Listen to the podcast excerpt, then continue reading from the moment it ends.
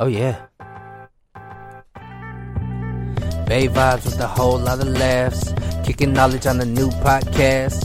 Dad vibes, but we run it with class. Listen up, show love, homie. It's the second half. Yeah, it's the second half. Hey, it's the second half. Kicking knowledge on the new podcast. Listen up, show love, homie. It's the second half.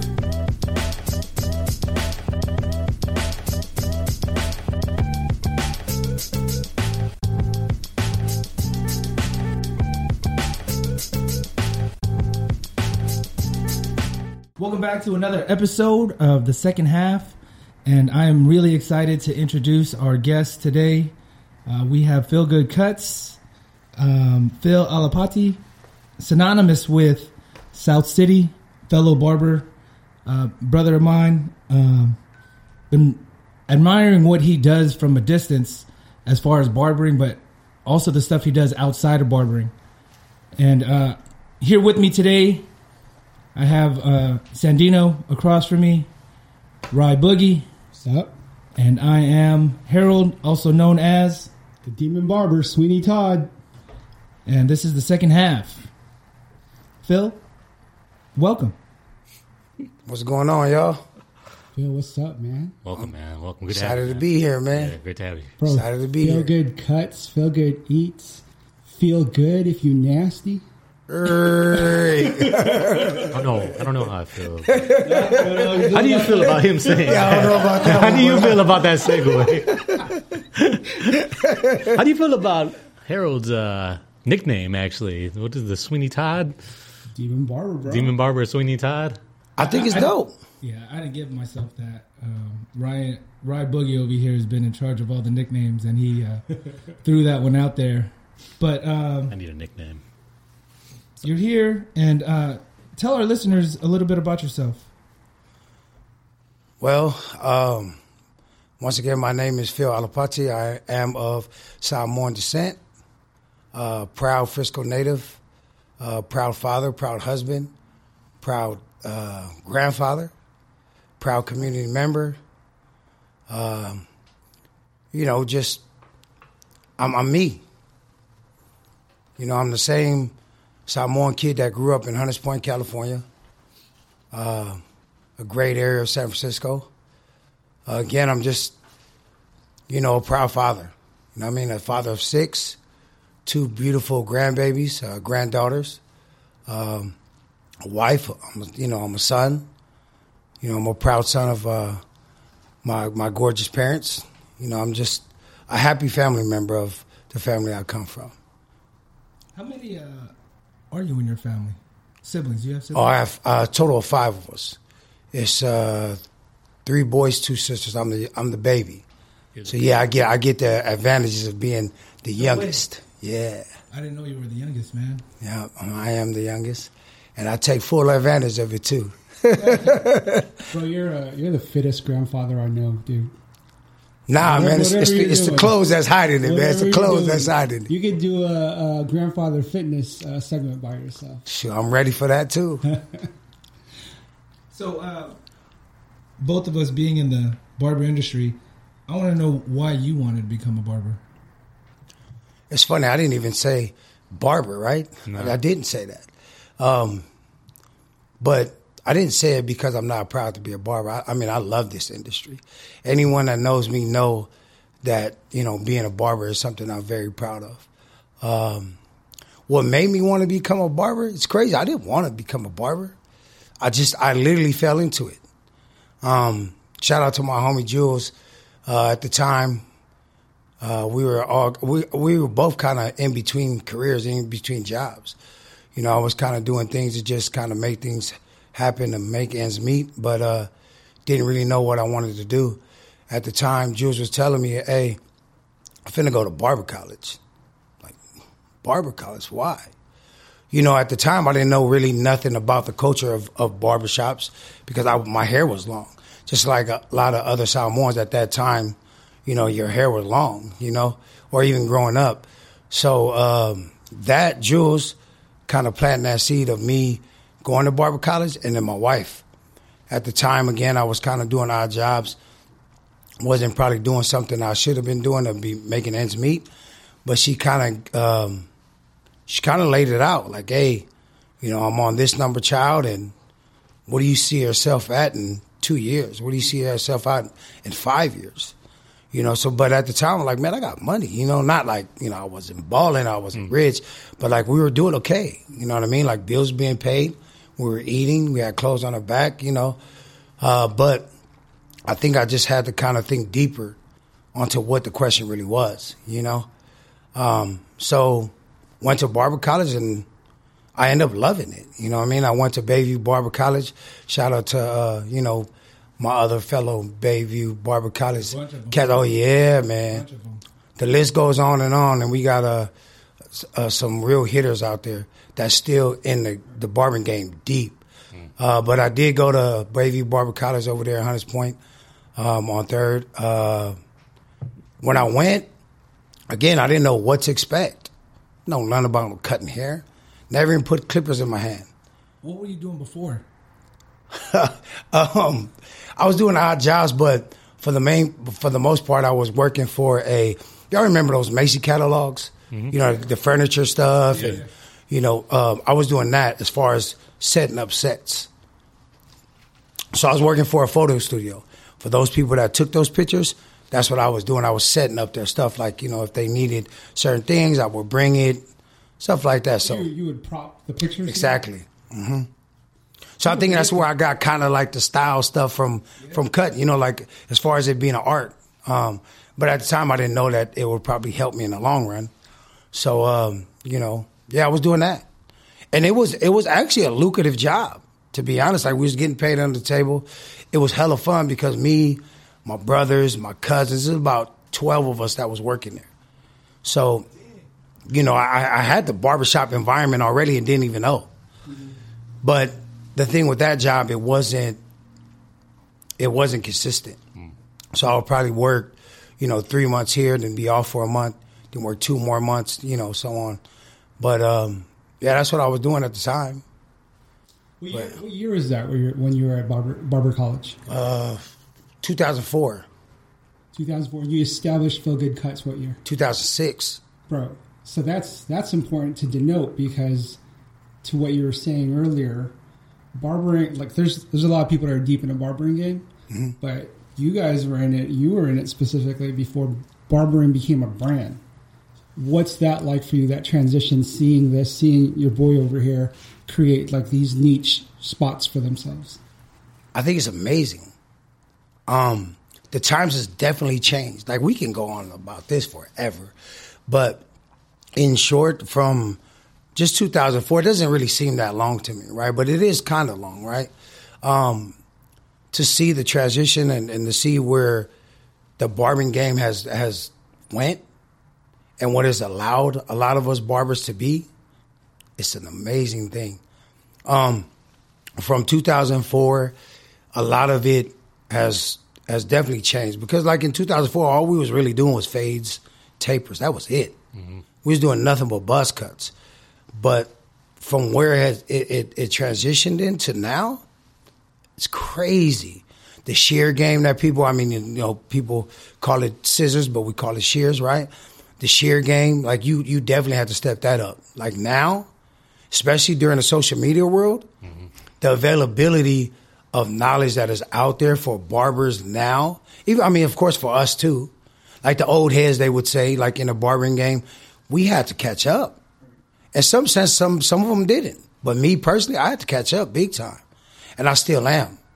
You know, the the, the styles that are being created right now is so dope. Like some of these cats that are just getting in the game now, that are barber students or been cutting for a year, we're damn near like dinosaurs to them for real, for real. Seriously, man. But I mean, Skill set is yeah, their skill set goes crazy. I mean, I think it's just like with hoops. I'm I'm I'm looking at your words, Cap. It's just like with hoops, right? The game has evolved. Mm-hmm. The skill set that they have now is bananas, and I know we could talk about that forever too. But I think a lot of a lot of people haven't really accepted the change yet on what the barbering game has been. I mean, it's created. I mean, other than the art, like it's created legit careers. Like in 2004, we wasn't known as professionals. Hell no. They looked at barbers as, oh, that's just, just the cat that cut my hair. I'll pay him 10, 15 bucks. This is 2004, right? I'll pay him 10, 15 bucks on the higher end, $20, which was kind of a lot at the time, right?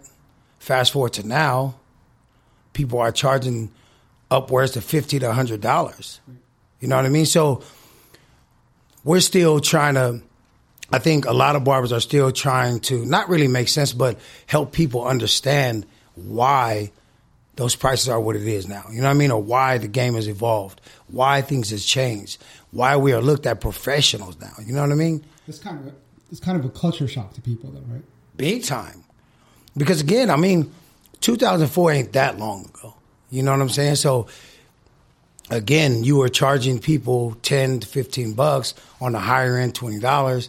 Now they come into a shop now and, you know, for them, it's like, like you said, a culture shock. shock's like, wait, what? Well, it's funny you mentioned uh, the barber college. My dad used to take me in the '90s to the barber college down down uh, Sixth? downtown Six, Yeah, on Sixth Street, right yeah. there, right? That's Anton Uh, School. yeah. So, and that was a six dollar cut, exactly. right? Uh, and so, yeah. Fast forward, like it is a brand actually. Like people can build their own businesses, their own careers. Do do you think about how like you've helped shaped that change, or, or maybe like what your legacy or your brand means to barbers?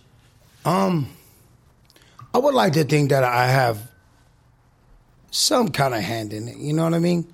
Um, I think just the longevity of it all. You know what I mean? I think people can kind of look at okay, Philgood Cuts has kind of been a staple of the South San Francisco area, right? I've been there since 2006, um, and I think I've uh, we've been blessed enough to kind of last the times. You know what I mean? Because shortly after, that's when we went through that that crisis of people was losing jobs, and I think it was like in 2008. But I think just being like a part of that community for so long, the consistency, the longevity of it. So I think, you know, hopefully when they see Philgood Cuts, it's it, they they get that. On, on that, what have you done to like cultivate and maintain these lasting friendships, right? Like their relationships, right? Like, you know, Yeah.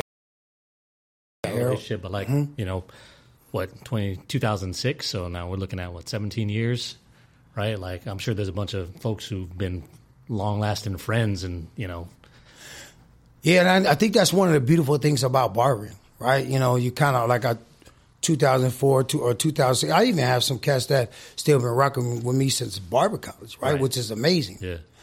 I think the way I've been able to kind of keep that going, it's just genuine relationships. You know what I mean? Like you either rock with me or you don't, but I feel that I get a lot of people that do genuinely rock with me because I genuinely rock with them. You know what I mean? Or they just get who I am. I'm not sitting there trying to sell myself. There's no gimmicks. Yeah. None of that. I think I've out. I think I try to outlast that. You know, the gimmick stuff and like, hey, come here because of this and that. I don't. I don't.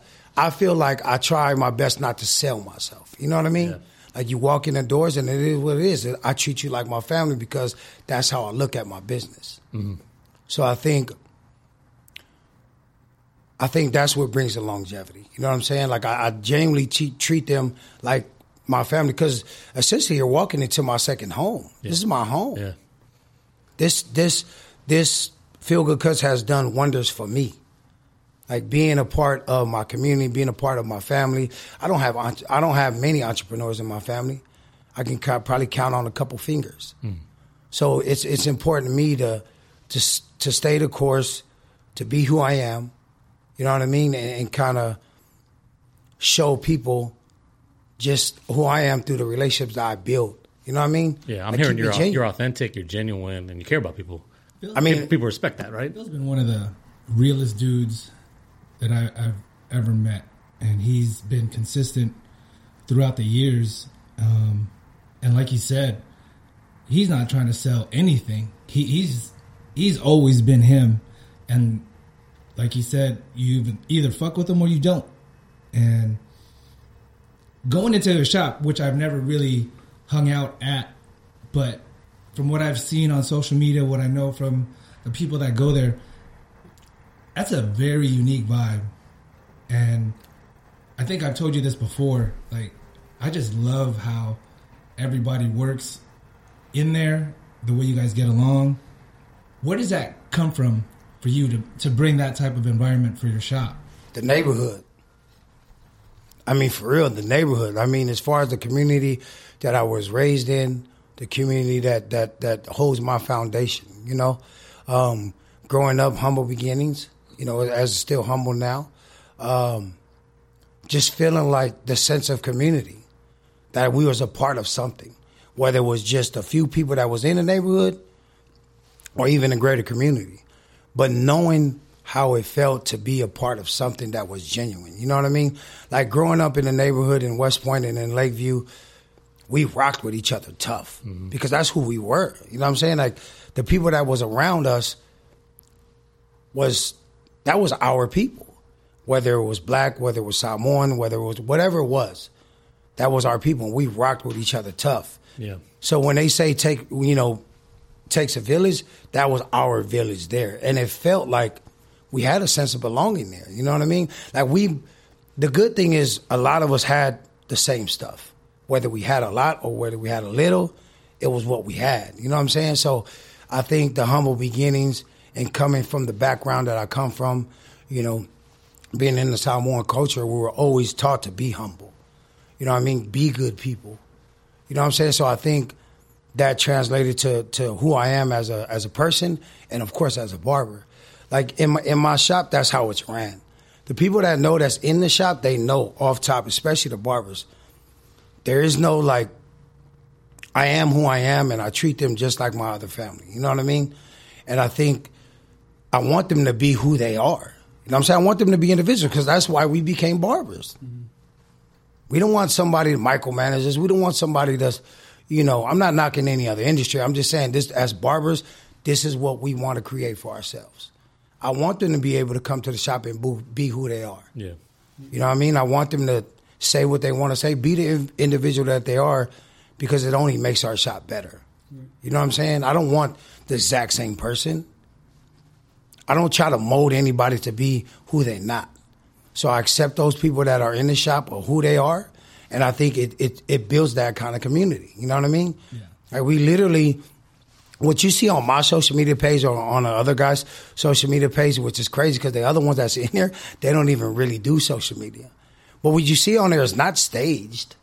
I say, hey, we need this for content. No, man, this is what you get. So you might come in on a Tuesday and this is the exact same conversation you get. I'm curious because you mentioned. I'm glad you brought this up. You kind of mentioned the Samoan community, Mm-hmm. right?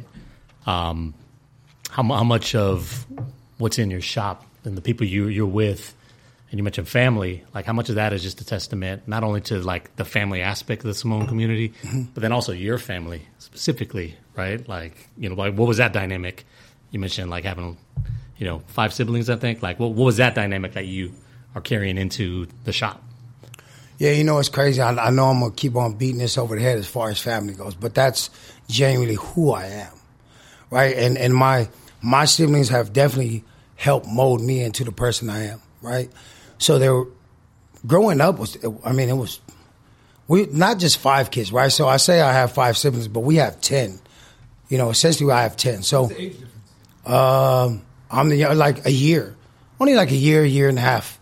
So my parents were that, yeah, they was pushing them out, you know, what I mean? Pushing out, right? You know, back to back to back. So, you know, between me and my oldest sibling is only like about I'll say six, maybe seven years tops. Wow. But I think, you know, growing up, again, definitely mold me for the person I am today. Um, but bringing that into the shop, again, I look at these guys literally as my brothers. You know, I think the unique thing about the shop is I've probably only had, I mean, I could be wrong, but I probably only had like about six to seven other barbers in the span that we've been open since 2006, right? Hmm, that whole Some, time. yeah, the whole time. Interesting.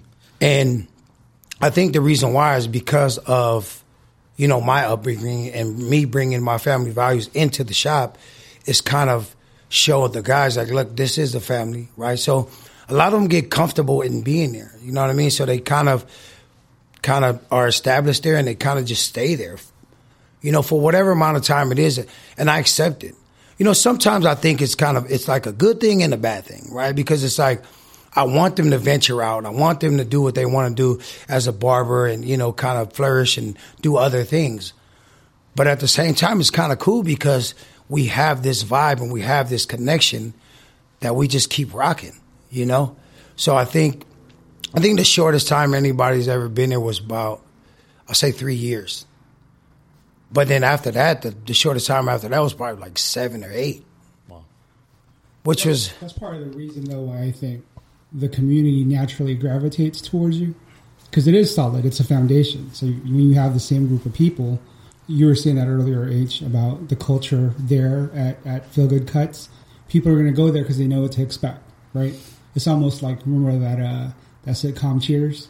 Yeah. That's why they kept Norm. going back, right? Everybody knows your name. Yeah, everybody knows your name. Yeah, Cheers is one of my favorite shows Yeah. too growing up.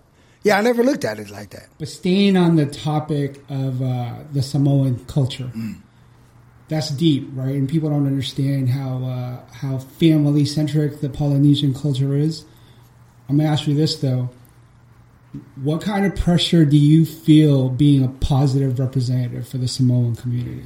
Oh, that's a good one. um, so thi- this one touched deep. Like the whole Samoan community touched deep because it is. I mean, I don't know, man. I know it sounds kind of crazy, but like I've never looked at it that way. As far as like I, I feel the pressure to be a certain person or to to represent in a certain way. I think it was just instilled already, right? Like yeah, I don't. Maybe I do feel some type of pressure, you know.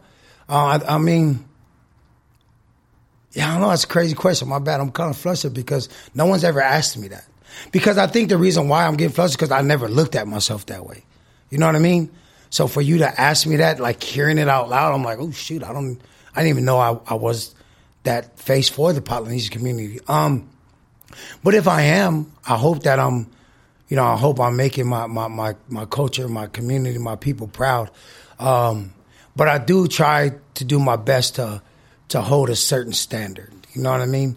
Um, so I, I guess there is some pressure, but I guess I never really felt it because I'm just going back to what we were talking about earlier. I'm just so busy that I don't even kind of take the time out to look like, hey, yo, are you doing what you're supposed to be doing?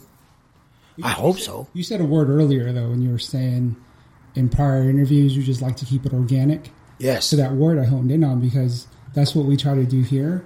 But hearing your answer to that question, I guess, and I'm not trying to put words in your mouth, but I guess it hasn't been a pressure to you because you're just authentic. So that's probably why people are just drawn to you. And you don't really trip off this, but that's how leaders are born. Leaders are just people that naturally take a mantle and don't even think about it. Wow. I don't know. I mean, like, I don't know, man. But I mean, that- hey, that thank was you for that, though. Seriously. Yeah, but that was the main reason why I was really excited to have you here, just because of the way you move. You're very, very humble, and you don't even realize what you do for other people because it just comes natural. It, it's like you said, it's organic for you. So it's, man, I, I, I don't even. Where did you draw that inspiration from to just kind of keep plugging along and just like be there for people? Like, is that your mom? Is that your dad? Is Oh, that yeah. community specifically. Y'all gonna try to get me in tears, man. So Yeah, I'm just my, um, yeah, well, my Yeah, mom, right? My mom, my mom. I think uh, a lot of us, right? I mean, a lot of us, even in Filipino culture, I see it big time, right? Um, I think a lot of us men are just mama boys, period. Right? We we're just born that way, right? And I own it. I wear it with you know a badge of honor, for real. For. I mean, um, but you know, God rest my mother's soul. Um, peace to her. She's definitely been like that driving force. You know what I mean? Um, since I was younger, you know, of course, when you're young, you don't really think like, oh, my mom's my inspiration. But as I gotten older, it was easy to say that, right? Like, yeah, my mother for sure. What I did, mean, she, what did she do for you? Like, or like, what do you remember? um, you know, the, the the thing that I take from her is just a genuine love, that loyalty. That she's never made me feel judgmental. I I mean, she's never. I've never felt judged by her, not one bit. whether I was doing stupid stuff, whether I was doing, no matter what it was. I've never felt judged by my mother. And I think just the genuine love that she's given to me, I think it's just a natural thing for me to to try to to emulate. You know what I mean? Mm-hmm. I think um, feeling that sense of like just love from your your mother, right? You kind of get in, you know it's genuine. You know it's like no matter what I do, my mother got me. Come on, man, y'all gonna mess me up. But you know what I'm saying? Like my mother got me though. You know what I'm saying? No matter what, whether I did wrong, right, ugly, no matter what, my mom had me. So I think it's only right that I try to do that to the best of my ability to everyone. You know what I mean? Because I think everyone that has come across my mom, she was always a mom to a lot of people. You know what I'm saying? So I know they got that genuine love from her. And it, and you know, sure, I hope not even hope, I know they did. You know what I mean? So definitely from my mom. And then like the work ethic comes from my dad though. You know what I'm saying? Like I I know a lot of people don't kind of shout out their dads, but I'm sure we're all dads too. So we kind of like to hear it sometimes. But my dad, yeah, for sure. It's crazy. My dad, he's a he's a cool cat, man. You know what I mean? My dad is like super Samoan, super fob. You know what I mean? English still broken to this day. He's been in America forever, right? But what he's instilled in me and inspired me was to have that work ethic. Like my dad used to go to, which was like the Samoan Cheers, the bar. It wasn't Cheers, of course. It was called the Clubhouse, right over there and off of Bayshore. But uh, that was his hangout. Him and all his people, all the you know the the, the those Samoans that came, you know they that was their that was their hangout spot. That was them. So my dad used to, you know, he used to mingle and drink a little bit, you know, but the thing about my dad was I remember I used to my mom used to pick me up after or I used to go to bingo with my mom. At the time they could leave us in the car, you know what I mean, from six to ten at night and it was okay. CPS wasn't gonna get involved, right? so yeah, so my mom used to take me to bingo with her. And we go pick up my dad at ten o'clock. That was their routine, right? From the bar, Monday through Fridays, damn near. And uh, I remember sometimes being in the bar and looking like my dad, like, damn, look at dude, he's just out here having a good time, sometimes drunk, sometimes not. But like clockwork, bro. Like four o'clock in the morning, he was working for the shipyards in San Francisco. Four o'clock in the morning. I remember him coming to our room, checking on us real quick, go to work. Like clockwork. Never missed a day from what I remember as a kid. Never was late. My dad is punctual. Too bad I didn't get that part from him. But, you know what I'm saying? Like I got that work ethic, the drive to be like, hey, no matter what you're doing at night, you know what I'm saying? Whether you're having fun or whatever you're doing, make sure you get up, you know, and make sure, you know, you're working, providing for your family. So my mother, my father, and then, uh, of course, you know, my kids. Being a young father, you know, having my, my eldest daughter at a young age, right after high school, um, I was forced to be an adult. No one wants to be an adult. Even in our mid 40s, sometimes we don't want to be an adult, right? You know what I'm saying? But it forced me to push me to like, hey, especially in the Samoan culture, we don't play. You're a father, you're gonna be a father. Hmm. So yeah, my, my kids f- for sure, and now my newer inspiration is, is my grandbabies. So my, I mean, you know, I, these these these these uh, answers can be long winded, but you know, yeah. That a little bit though, you know, being a grandfather that's a that's a totally different lane. Oh, before God. before he goes into that really quick for the people listening, because that was before recording, we called him out he's the fittest grandfather I've ever seen. This dude doesn't even have a dad bod, so he's kind of violating us. I do underneath, underneath. I do, bro. I just don't take my shirt off. you know what I mean?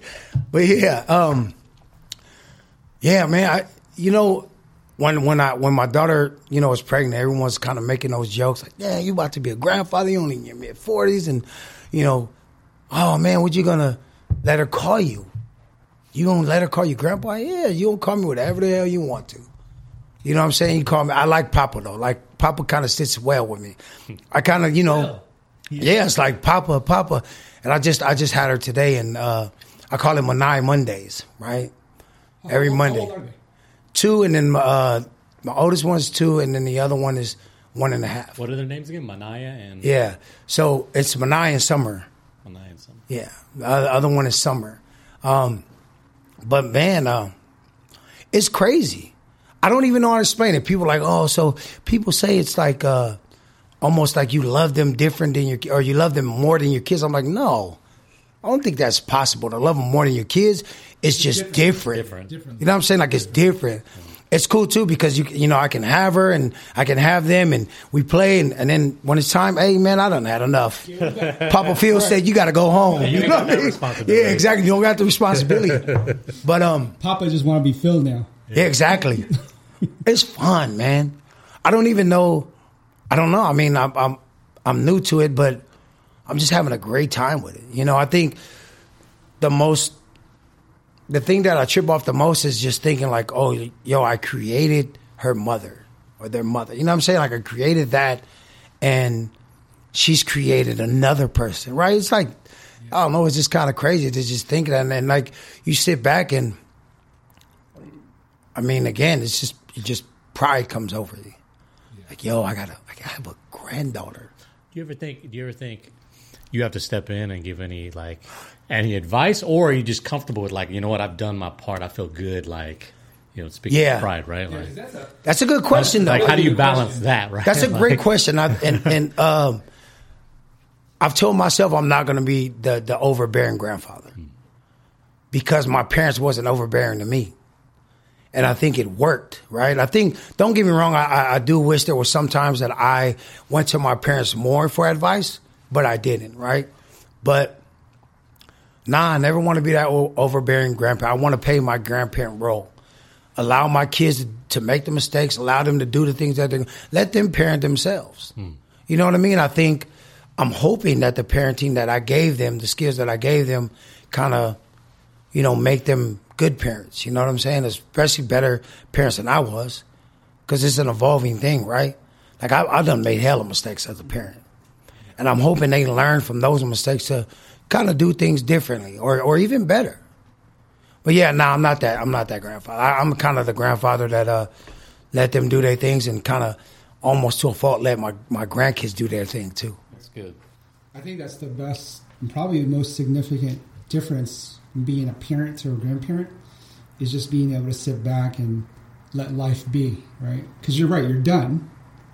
You know, now you can't clip your daughter's wings. You gotta let her go through the trials and tribulations of what parenting looks like. Absolutely, I think that was one of my biggest lessons as a parent to allow my kids to be themselves.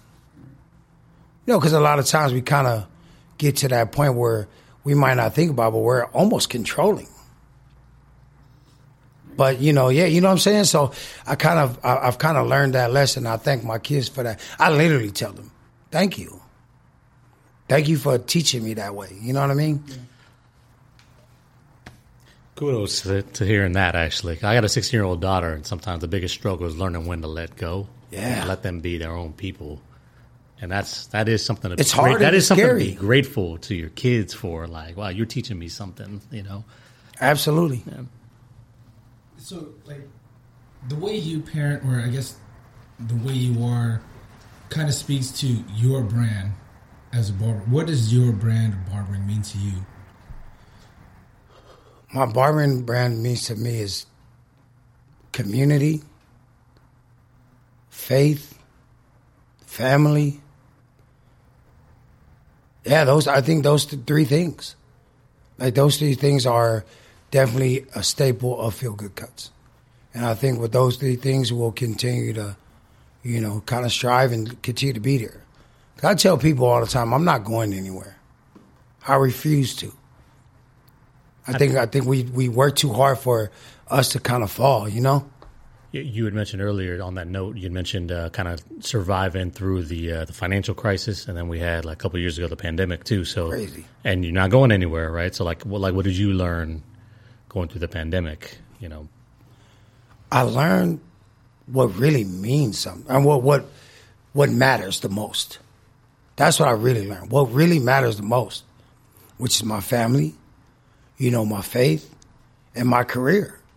Like as far as like my, my career goes, we could have easily been shut down, right? I mean, you know, I'm sure a lot of people know what barbers are going through, and not just the barbers, of course, everyone. But we're speaking more so for my career and, and you know the barbershop. Um, it made me really know, right? Not that I didn't know already, but it kind of pushed me to be like, yo, look, this is what you want to do for life.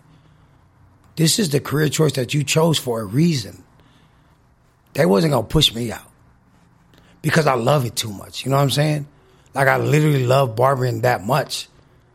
So I knew they wasn't gonna push me out. Regardless of what it was, I was still gonna be able to provide my services one way or the other. How did you adjust, if at all?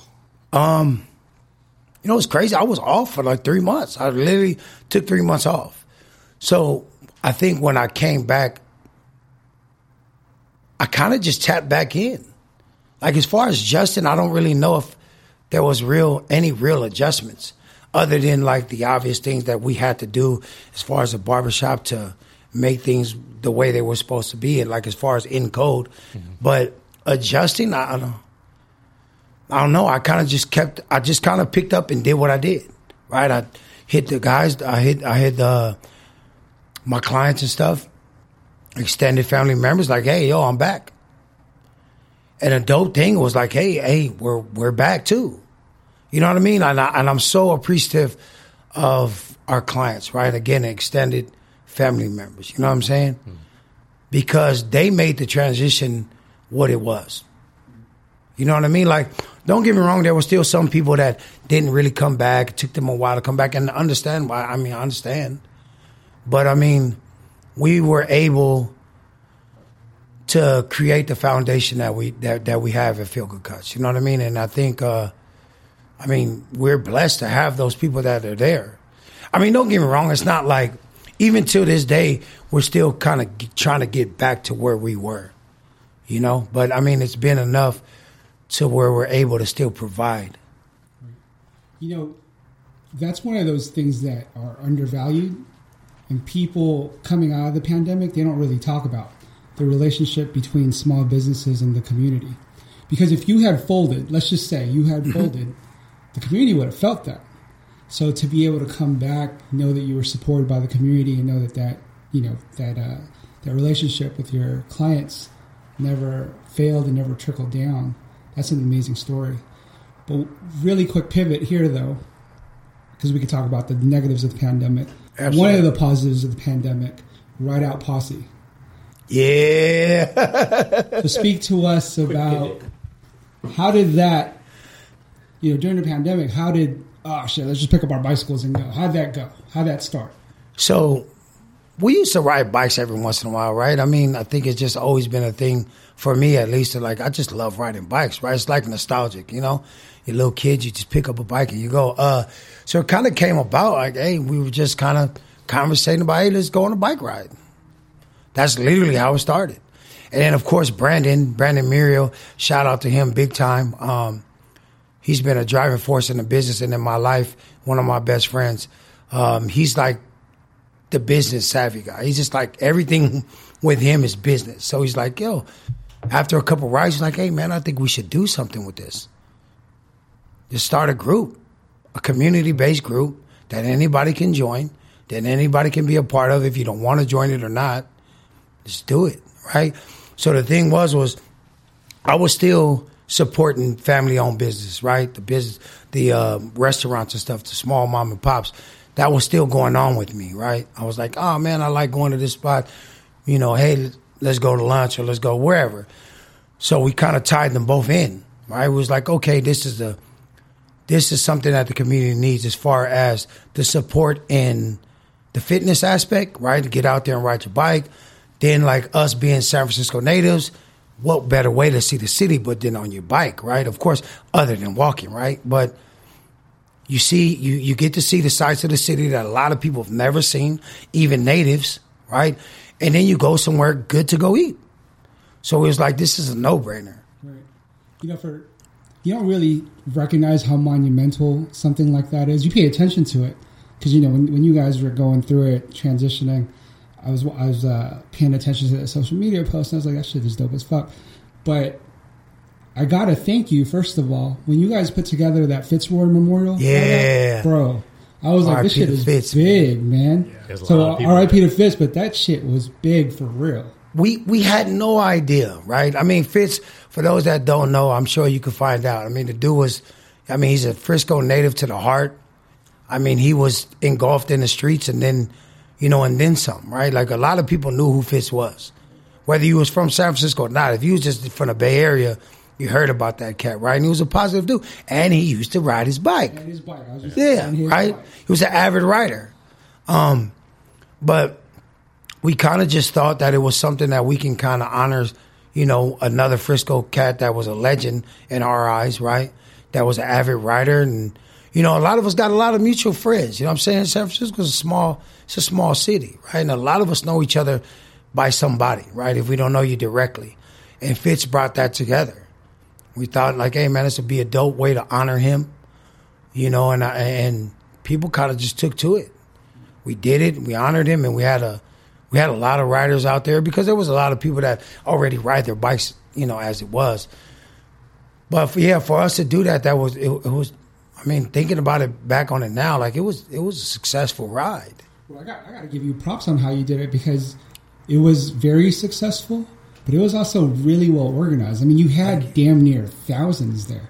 I mean, I saw people I hadn't seen since like kindergarten. Yeah, a lot of us. It was a it was literally a reunion. It was a reunion for sure. It was a big reunion. Um, and I mean, I mean, shout out to the other guys that's part of Ride Out Posse, you know, and then the other ones that were there to help us, his family, and so on. Um, it, it was just, it was cool. bec- I think it went well because everyone respected who he was and what they were there for. You know what I mean? We didn't get no knuckleheads, or we didn't get people to be like, "Who are these cats and why are they?" You know, it was it was all love because again, we knew each other there, and we knew what we was there for. Um, yeah, it was fun, man. You talk you talk about to like with with the Fitz Memorial, Mm-hmm. but then also just like logistically, generally when it comes to Ride Out Posse, like when you think about like you know transport us back when you were there and you were trying to plan like here's where we're gonna go, you know here's the um, you know small businesses we're gonna go support. Mm-hmm. Um, like logistically, like how does that come about? Is it like someone rec- makes a recommendation and then you go with it? Is it a Oh, brain gotcha. trust? You know, like are you guys gathering in the shop, right? Like how did So, where yeah, did the ideas really- come from, and then planning all of that, right? it's really through text, right? It was kind of crazy. So we have a uh, WhatsApp group, right, for the Ride Out Posse members, um, and it's kind of just one of those things where somebody will kind of initiate the conversation, whether it's me or whether it's someone else. Normally it's me because I'm kind of like the planner of you know not just Ride Out, but just like kind of like even my family and friends. Um, it's just one of those things like, hey, we need to do something for Fitz. Okay, anyone have any ideas? And then we kind of respect each other to the point where we trust each other.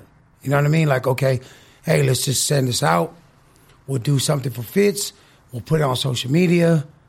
You know, whatever we get, whoever we get, that's that's dope. We'll rock with it. And then we got kind of a couple people that normally make routes, right? Then it's like, okay, yo, Harold, he's normally our route maker, right? Hey, Harold, you gotta, you know, you got a route for us. And I'm like, okay, boy, I'll, you know, what might suggest like make it the safest, make it easy, make it flat. In San Francisco, it's hard to do it like a flat route, right? We'll make it anywhere from two miles there or a half, a mile and a half there and a mile and a half back, right? Because like some people might not ride that long, you know, or they might not want to, or they might got an old bike, whatever the case may be. So then we'll kind of just go from there. You know, normally we have a couple people that normally makes the route. We just trust what they're gonna do. Okay, Harold, you got the route, cool. We're done now. Okay, this is the route. They'll, he'll let us know, and if we have any feedback, we'll just go from there. Super easy. I mean, again, you're dealing with, you know, mid 40s to early 50s, you know, so, you know, don't get me wrong, the, the messages get a little crazy. You might, you know, it, it get a little funny and stuff like that. But for this, we knew it was important, so we kind of stuck to the script. And it, that's what all our rides, though. That's kind of how it is. You know what I mean? Like, hey, we're going to ride in the city. We need 20 miles. Harold, you got it? Got it.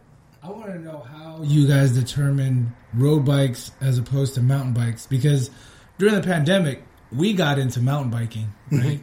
a, a lot, we did a little road biking, right? But how did you guys decide on road biking uh, versus mountain biking? Because I feel like being on the road, there's so many different factors. You have the cars, the concrete. You're not you're not padded up like you all. are when you're on the mountain.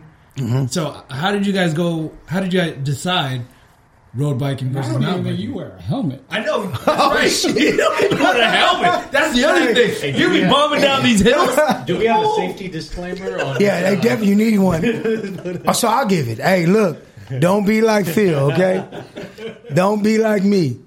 Um, wear your damn helmet. Not that we all had helmets either. Yeah, but so We can talk about you later, but no, go back to. uh um, road bikes versus uh, mountain bikes or, or even hybrids. I rock a hybrid. I don't know. None, I honestly, even though we've been riding for long, I don't know a lot about bikes. I really don't. I just know a hybrid because that's what I rock. I mean, to me, hybrid is what I started off with um, as far as an adult. So that's just kind of what I rock with. I think it's durable. But as far as like road bikes and mountain bikes, um, I mean, like the terrain, like Yeah.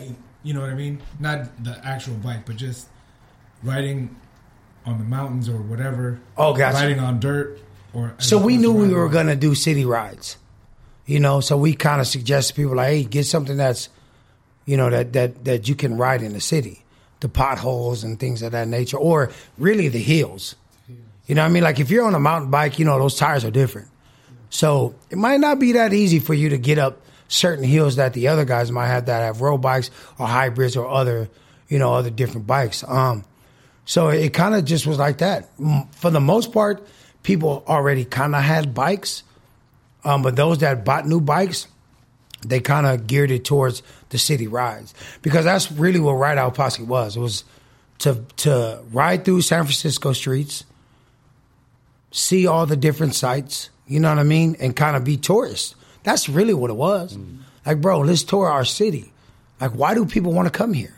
I know why. You know what I'm saying? I know I know what the city brings. I know how beautiful it is. But a lot of us as natives never went to a lot of these different places.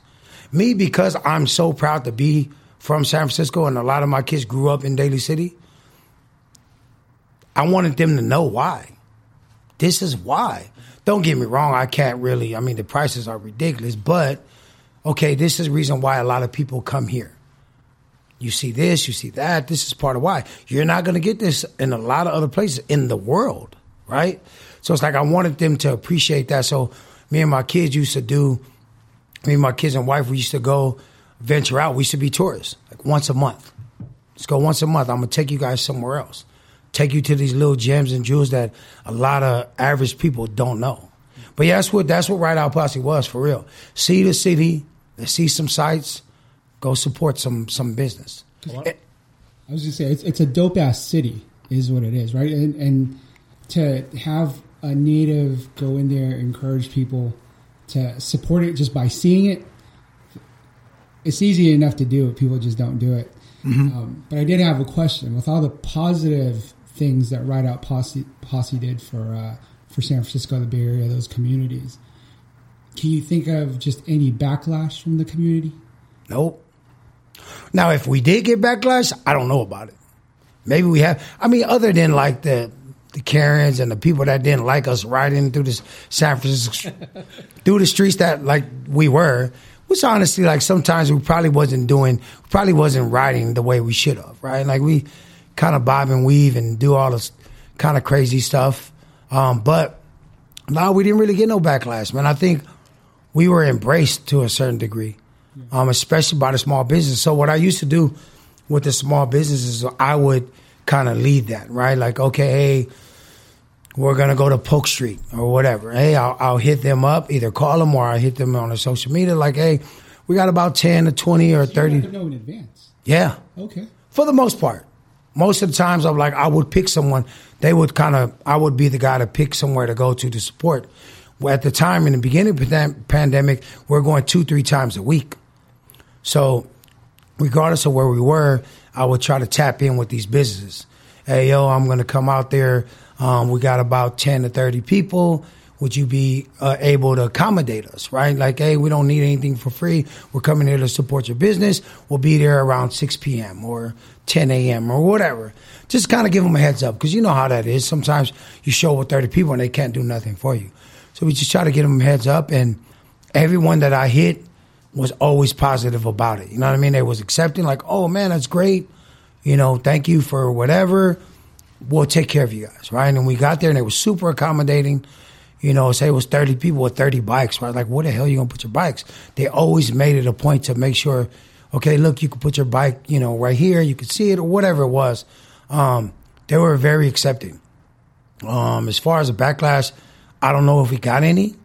And if we did, I, there was never told to me. The Karens are going to Karen. Oh yeah, and that was nothing that bothered us. You know what I'm saying? It was nothing that bothered us to to, to prevent us from writing.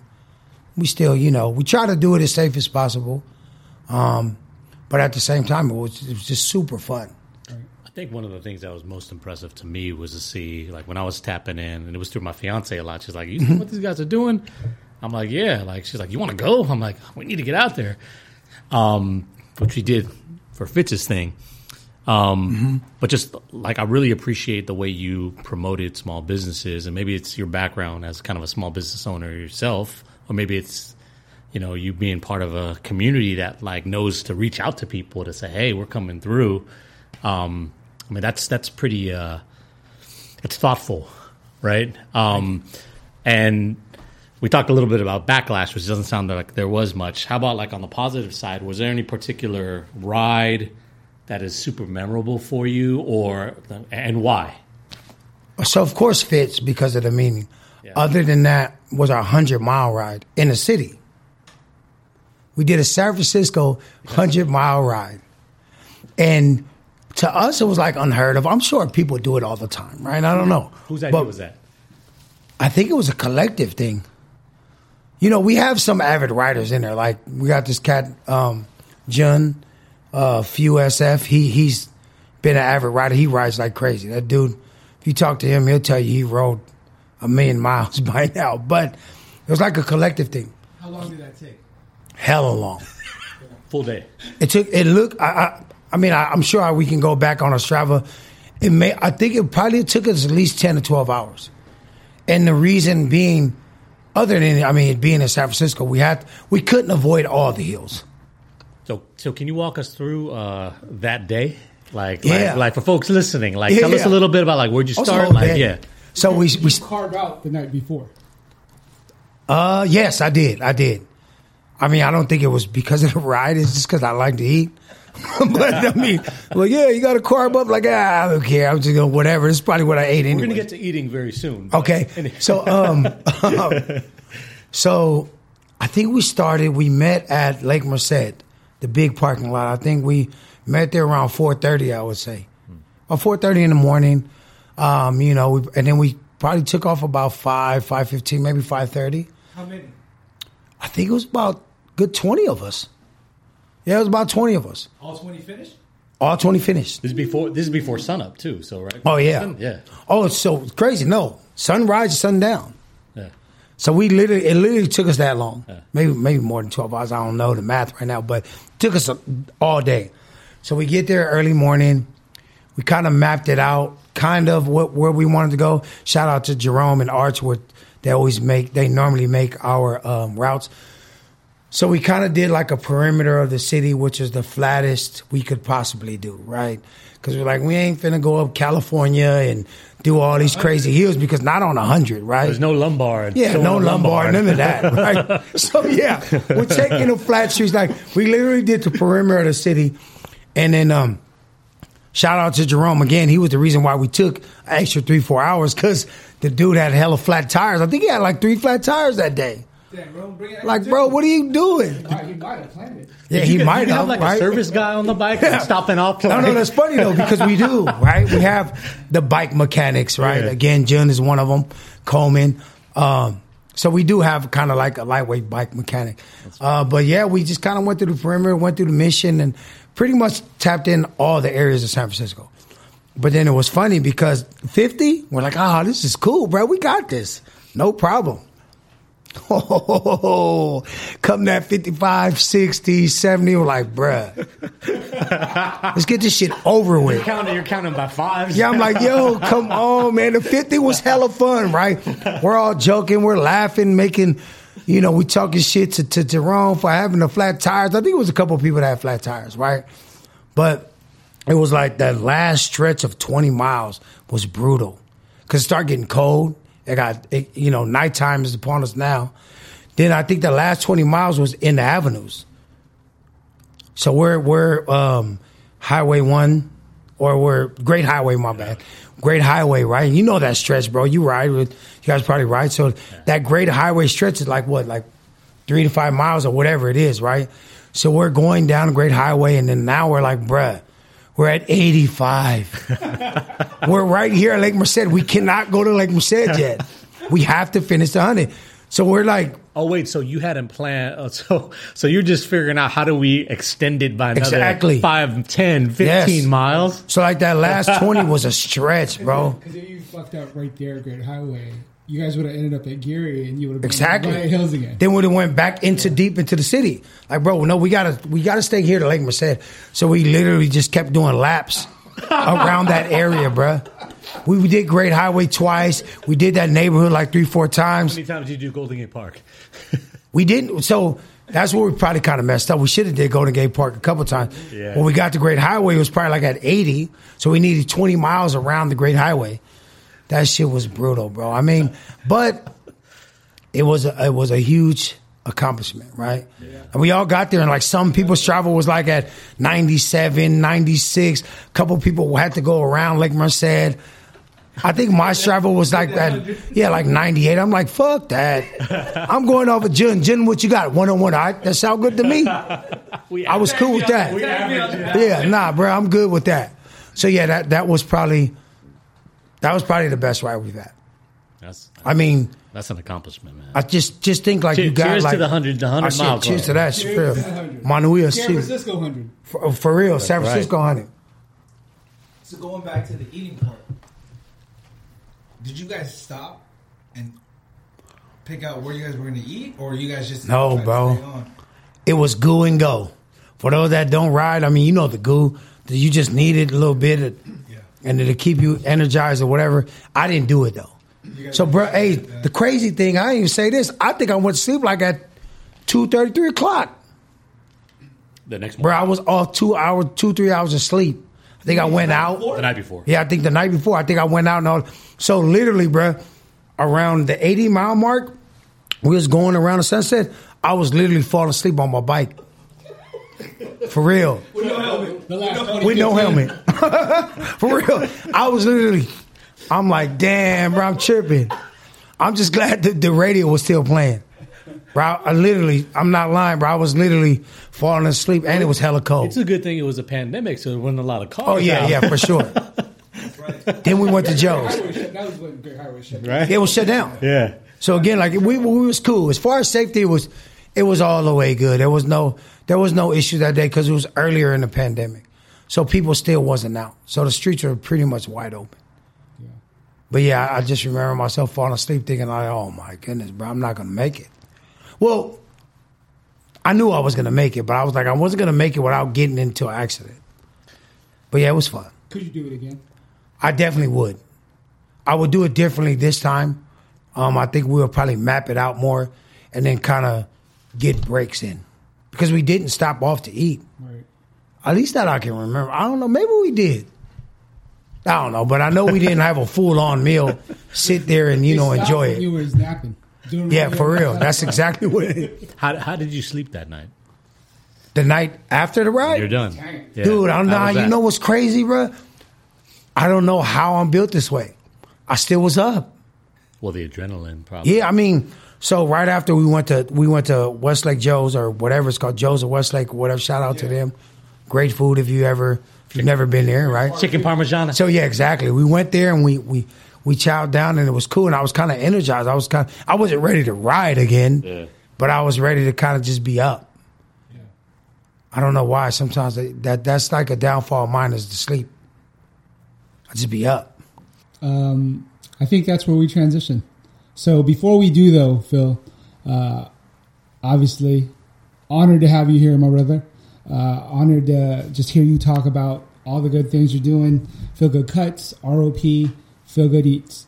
But before we cut off, just any last words from you. What What do you want? If you if this was like a, what is the lasting impression you want to leave on people right now? Wow. Faith, family, community, paying it forward. I think that's huge.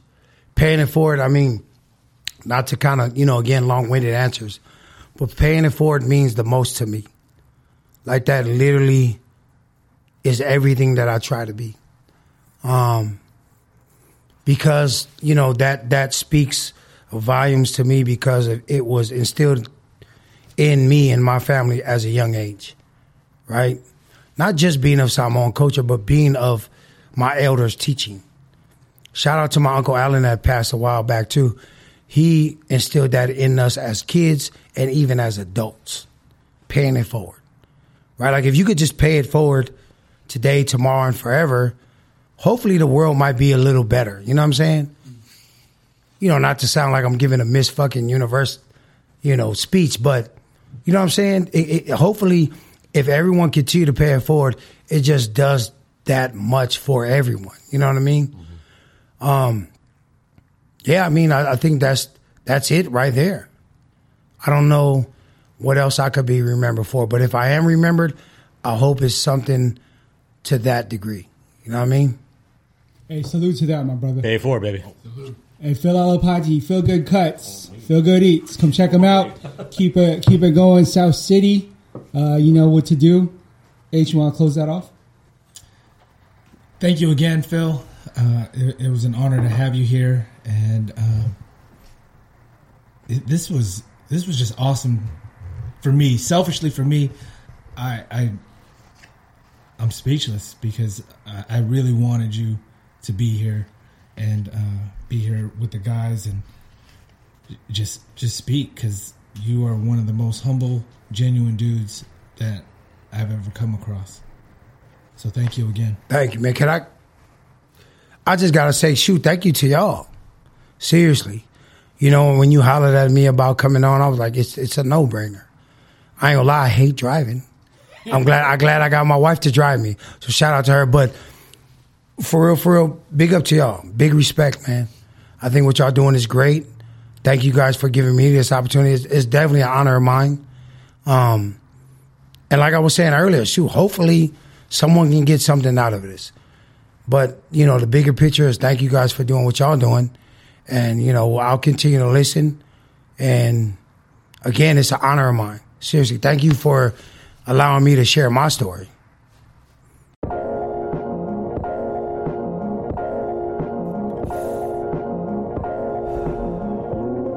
Oh, yeah. Yes. From running all the courts, SF to the town. Dad bars, now we just running our mouths. Barbershop talk, rocking the spot. Got you thinking these opinions all coming in hot. Lifelong bond has the convos flow. Time just goes, constant growth. Straight from the base, spreading knowledge and laughs. Listen up, show love, homie, it's the second half.